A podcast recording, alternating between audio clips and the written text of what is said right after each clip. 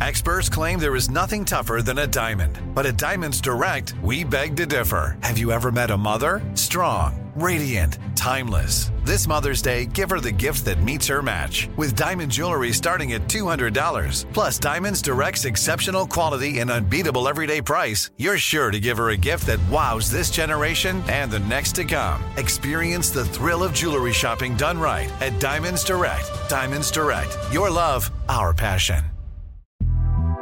The Big Take from Bloomberg News brings you what's shaping the world's economies with the smartest and best informed business reporters around the world.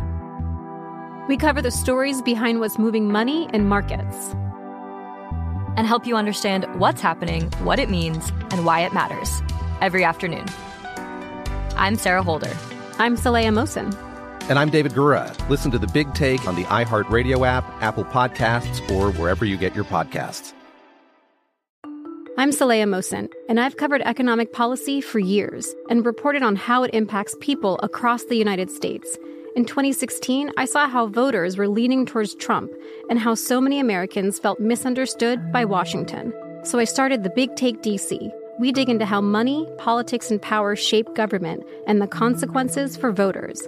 With new episodes every Thursday, you can listen to the Big Take DC on the iHeartRadio app, Apple Podcasts, or wherever you get your podcasts. Hey, it's Michaelangelo. Happy Friday. Let's learn to parallel park. It's time for some classic A&G.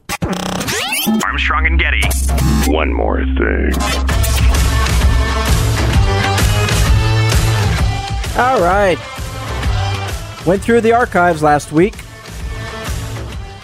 Now, this week's theme is Joe helps out the high school kids. No, he didn't buy them booze or anything like that. It was all great stuff. The first clip here is from 2010.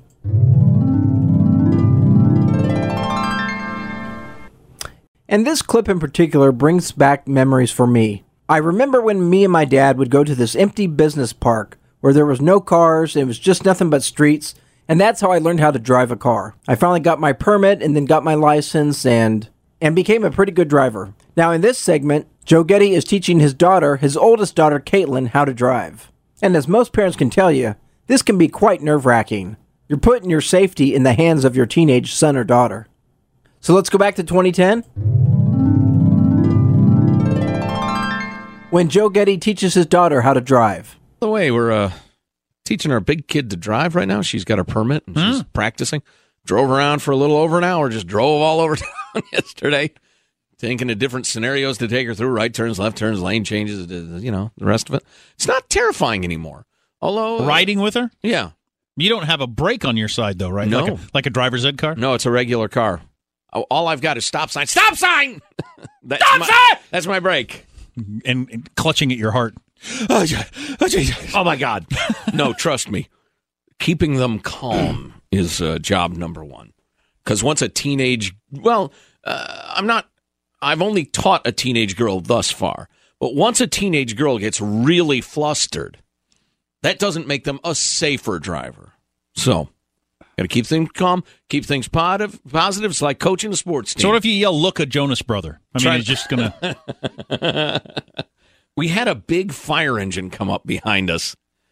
Lights ablazing, siren came up over a hill. All of a sudden, it's behind us, and uh, th- and I- and I said, "Get over to the right." And I'm just glad there was nobody to our right, right? Because that direction was followed immediately. So you're putting her, you want to put her in different scenarios? Do, you, do you want me to help you out on uh, creating a carjacking? Oh, God. So she can t- No, practice dealing with No, it. I'll put a ski mask on. No, no, that's okay. I'll just come up and bang on the door. Bang, bang, bang, bang, bang. No. I have a gun in my hand. Go, go, go! that was good, honey. That was just That Uncle was actually Jack. that was actually Jack, but you handled that very you well. You handled that beautifully. Stop crying. Why are you crying? oh God! Yeah, good idea, Uncle Jack. Kate's doing great. You realize teaching somebody to drive, uh, how many And they'll fish for a lifetime. how many skills there are, how many procedures you have that are now second nature. Well, do, uh, they have driver's ed, or are you teaching her to drive? Well, yeah, they have they have driver's ed, and she has to get professional driving lessons, but they're like three four weeks apart, and in between, we're supposed to drive twenty five hours with her. But the trouble with driver's ed, my memory of it, is that they have you driving in a way you're ne- nobody else drives, Right. And you're never going to drive again. We were actually talking about that yesterday. I mean, the hand over hand, let the steering wheel come back to this, you know, leaving your hand in the same position. Don't rest your elbow on, just all this stuff that you're if it's never. a thirty five mile per hour speed limit, you're doing thirty three. yeah. Yeah. So that, which, yeah, I suppose there's a point to that. But if realistically I'm going to drive with one hand for the rest of my life, Yeah. well, how about I just practice that? Well, Daddy has been uh, talking about that sort of thing, about what the speed limit actually means. But I'm just trying to emphasize look, in your driver's ed test, you've got to toe the line 100% perfectly, as if people drive like that. I just want to make sure that's absolutely clear in your head. Now, speed the hell up, would you? We've got to get home before dark. Yeah, yeah. But you realize it is not an easy art, which, you know, I would think you- you people would work a little harder at it, perhaps. But, you know, the act of changing lanes. You got to check your mirror, signal. Well, you signal first, check your mirror, check your blind spot, then refocus your attention in front of yourself as you slowly ease into that lane. That's actually a fairly, you know, complex set of things to do in order while you're plummeting along the road in a in a two thousand pound death trap. A bunch of things you're doing at the same time. Yeah. Well, right, and and for most of us, it's pretty unconscious. But if you have to think your way through all of that, and then perhaps there's a stop sign coming up ahead, stop sign, stop sign. Uh, it's it's not easy. and it's that much harder to do when you're drunk. God. But it's been nice. It's been a, a great experience together. The Big Take from Bloomberg News brings you what's shaping the world's economies with the smartest and best informed business reporters around the world. Western nations like the US and Europe. Mexico will likely have its first female president. And then you have China. And help you understand what's happening, what it means, and why it matters. He'll get his yo-yos to Europe in time. But the longer this drags on, the more worry he's getting. They knew that they needed to do this as fast as they possibly could to get a drug on the market as fast as they could. I'm David Gura. I'm Sarah Holder. I'm Saleha Mohsin. We cover the stories behind what's moving money and markets. Basically, everyone was expecting, if not a calamity, certainly a recession. But the problem is that that paperwork, as our reporting showed, is fake. As someone who's covering the market, I'm often very worried about an imminent collapse. So I'm thinking about it quite often. Listen to the Big Take on the iHeartRadio app, Apple Podcasts, or wherever you get your podcasts. I'm Saleha Mohsin, and I've covered economic policy for years and reported on how it impacts people across the United States. In 2016, I saw how voters were leaning towards Trump and how so many Americans felt misunderstood by Washington. So I started the Big Take DC. We dig into how money, politics, and power shape government and the consequences for voters. It's an election year, so there's a lot of focus on the voters that TikTok is reaching. The initial reaction is like, oh, things are looking so resilient. I don't want to be too pessimistic, but I just don't see the political will down in Washington right now to, to change their tune. I think the American electorate has been signaling that it expects a rematch of the 2020 election. These are unprecedented times. With new episodes every Thursday, you can listen to the Big Take DC on the iHeartRadio app, Apple Podcasts, or wherever you get your podcasts. If you love sports and true crime, then there's a new podcast from executive producer Dan Patrick and hosted by me, Jay Harris, that you won't want to miss. Playing Dirty Sports Scandals. Each week, I'm squeezing the juiciest details from some of the biggest sports scandals ever. I'm talking Marcus Dixon, Olympic gymnastics, Cain Velasquez, salacious Super Bowl level scandals. Join me on the dark side of sports by listening to Playing Dirty Sports Scandals on the iHeartRadio app, Apple Podcasts, or wherever you get your podcasts. Okay, so that was Joe teaching his daughter how to drive. His high school daughter, that is. And as I said, today's theme is Joe helps the high schoolers. But in this next clip from 2017, and Gladys is getting a workout today, Joe helps judge high school speeches. Speeches at a high school debate, actually. And in this segment, he talks about the challenges of doing that.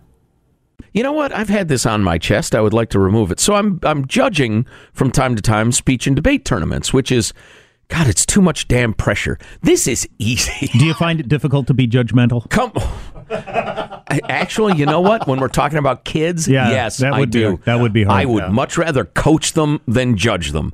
But um so I'm judging these things and often it comes up in the pre uh, tournament judges meeting where new judges are being brought along or those of us who've done it once or twice are being reminded of certain things. The idea of uh, in some of the presentations you might hear well an obscenity. And i've had two different presentations. The one lady said and i uh, oh man you really uh, you might want to mention in your notes that that's really uh, kind of a dangerous thing to do and they probably shouldn't do it it's just it might offend people and boy when they go to the state uh, tournament i don't know and the other guy was a little more toward my attitude about it, but both times I wanted to stand up and say the same thing. Some of the great pieces of literature produced by mankind are riddled with what do you want to call it? Strong language, obscenities, intensifiers is the proper, you know, What sort of express it. obscenities are coming out in debates? Well, it's not. Remember, it's uh, uh, speech Jane, you and debate. slut. No, there's like half a dozen different presentations from dramatic interpretation of a piece of literature to uh, original oratory to poetry to all sorts That's of stuff I've stuff. judged before. Yeah. I've never judged a debate, but I've judged like poetry reading and literature reading and stuff like In a that. debate, the winner is whoever yelled the loudest, obviously. but um, I wanted to stand up and say, "Are you kidding me?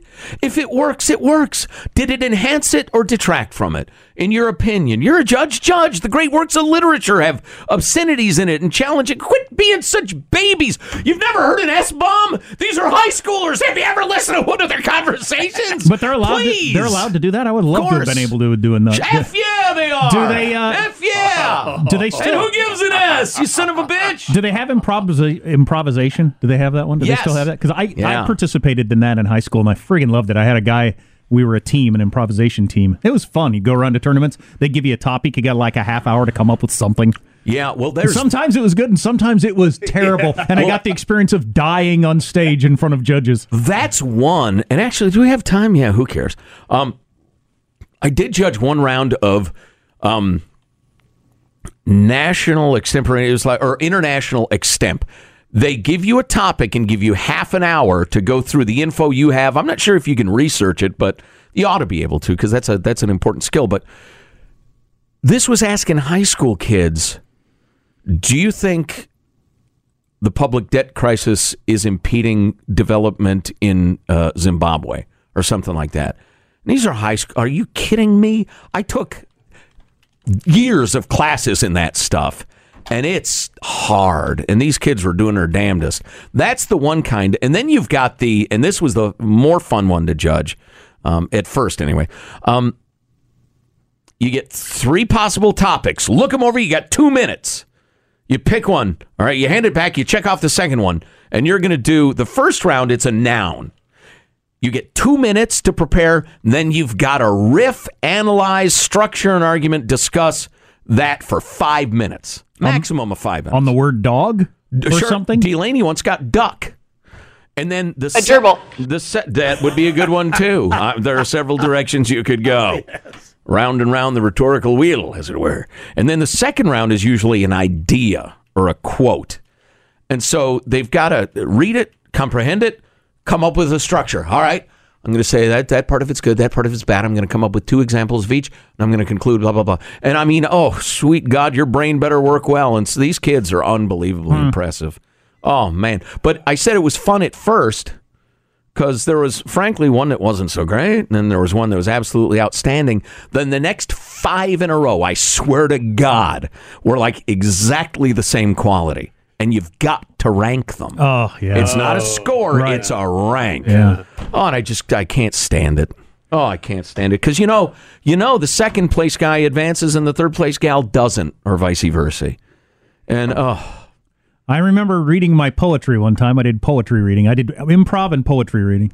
I didn't have the uh, cojones f- to try debate. there once was a man from Nantucket. I did not have the self esteem in high school to try to debate. But you did poetry. That takes stones. You got to memorize a poet, a poem. Oh, I thought you're writing it. No, Oh. you have to memorize a poem and then deliver it. And uh, it was kind of good practice probably for this job. It's all about, you know, where to put emphasis and pauses Right. and stuff like that. Sure. Learning to tell a story, basically.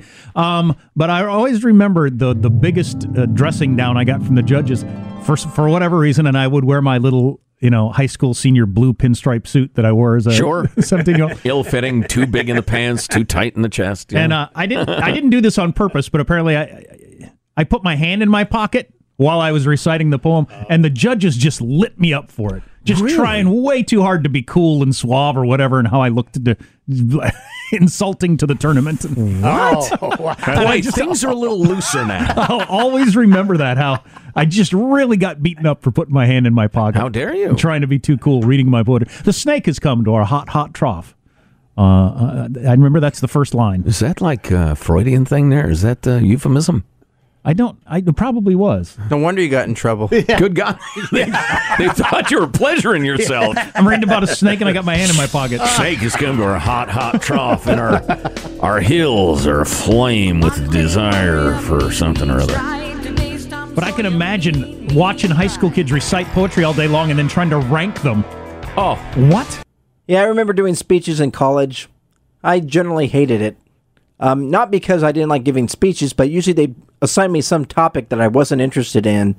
And it was like pulling teeth. It's so much better when you're talking about something that you're interested in. Otherwise, you're just going through the motions. Well, I hope you enjoyed those segments. One was from 2010, that was Joe teaching his daughter how to drive, and the other from 2017, when Joe judged the high school speeches. Well, join me next week for some more classic A&G. I'm going to go through the archives and find some cool stuff. And until next week, well, I guess that's it. I'm Saleha Mohsin, and I've covered economic policy for years and reported on how it impacts people across the United States. In 2016, I saw how voters were leaning towards Trump and how so many Americans felt misunderstood by Washington. So I started the Big Take DC. We dig into how money, politics, and power shape government and the consequences for voters. With new episodes every Thursday, you can listen to the Big Take DC on the iHeartRadio app, Apple Podcasts, or wherever you get your podcasts. The Big Take from Bloomberg News brings you what's shaping the world's economies with the smartest and best informed business reporters around the world. We cover the stories behind what's moving money and markets. and help you understand what's happening, what it means, and why it matters every afternoon. I'm Sarah Holder. I'm Saleha Mohsin. And I'm David Gura. Listen to The Big Take on the iHeartRadio app, Apple Podcasts, or wherever you get your podcasts. I'm Hannah Storm, and my new podcast, NBA DNA with Hannah Storm, chronicles my six decades in professional basketball. From growing up in the sport to becoming one of sports TV's first female broadcasters. Join me as I dig deep into the game's history, unearth some wild stories, and talk to my friends from the world of basketball, from Dr. J to Charles Barkley. It's been a wild ride, and now I get to take you with me. Listen to NBA DNA with Hannah Storm on the iHeartRadio app, Apple Podcasts, or wherever you get your podcasts.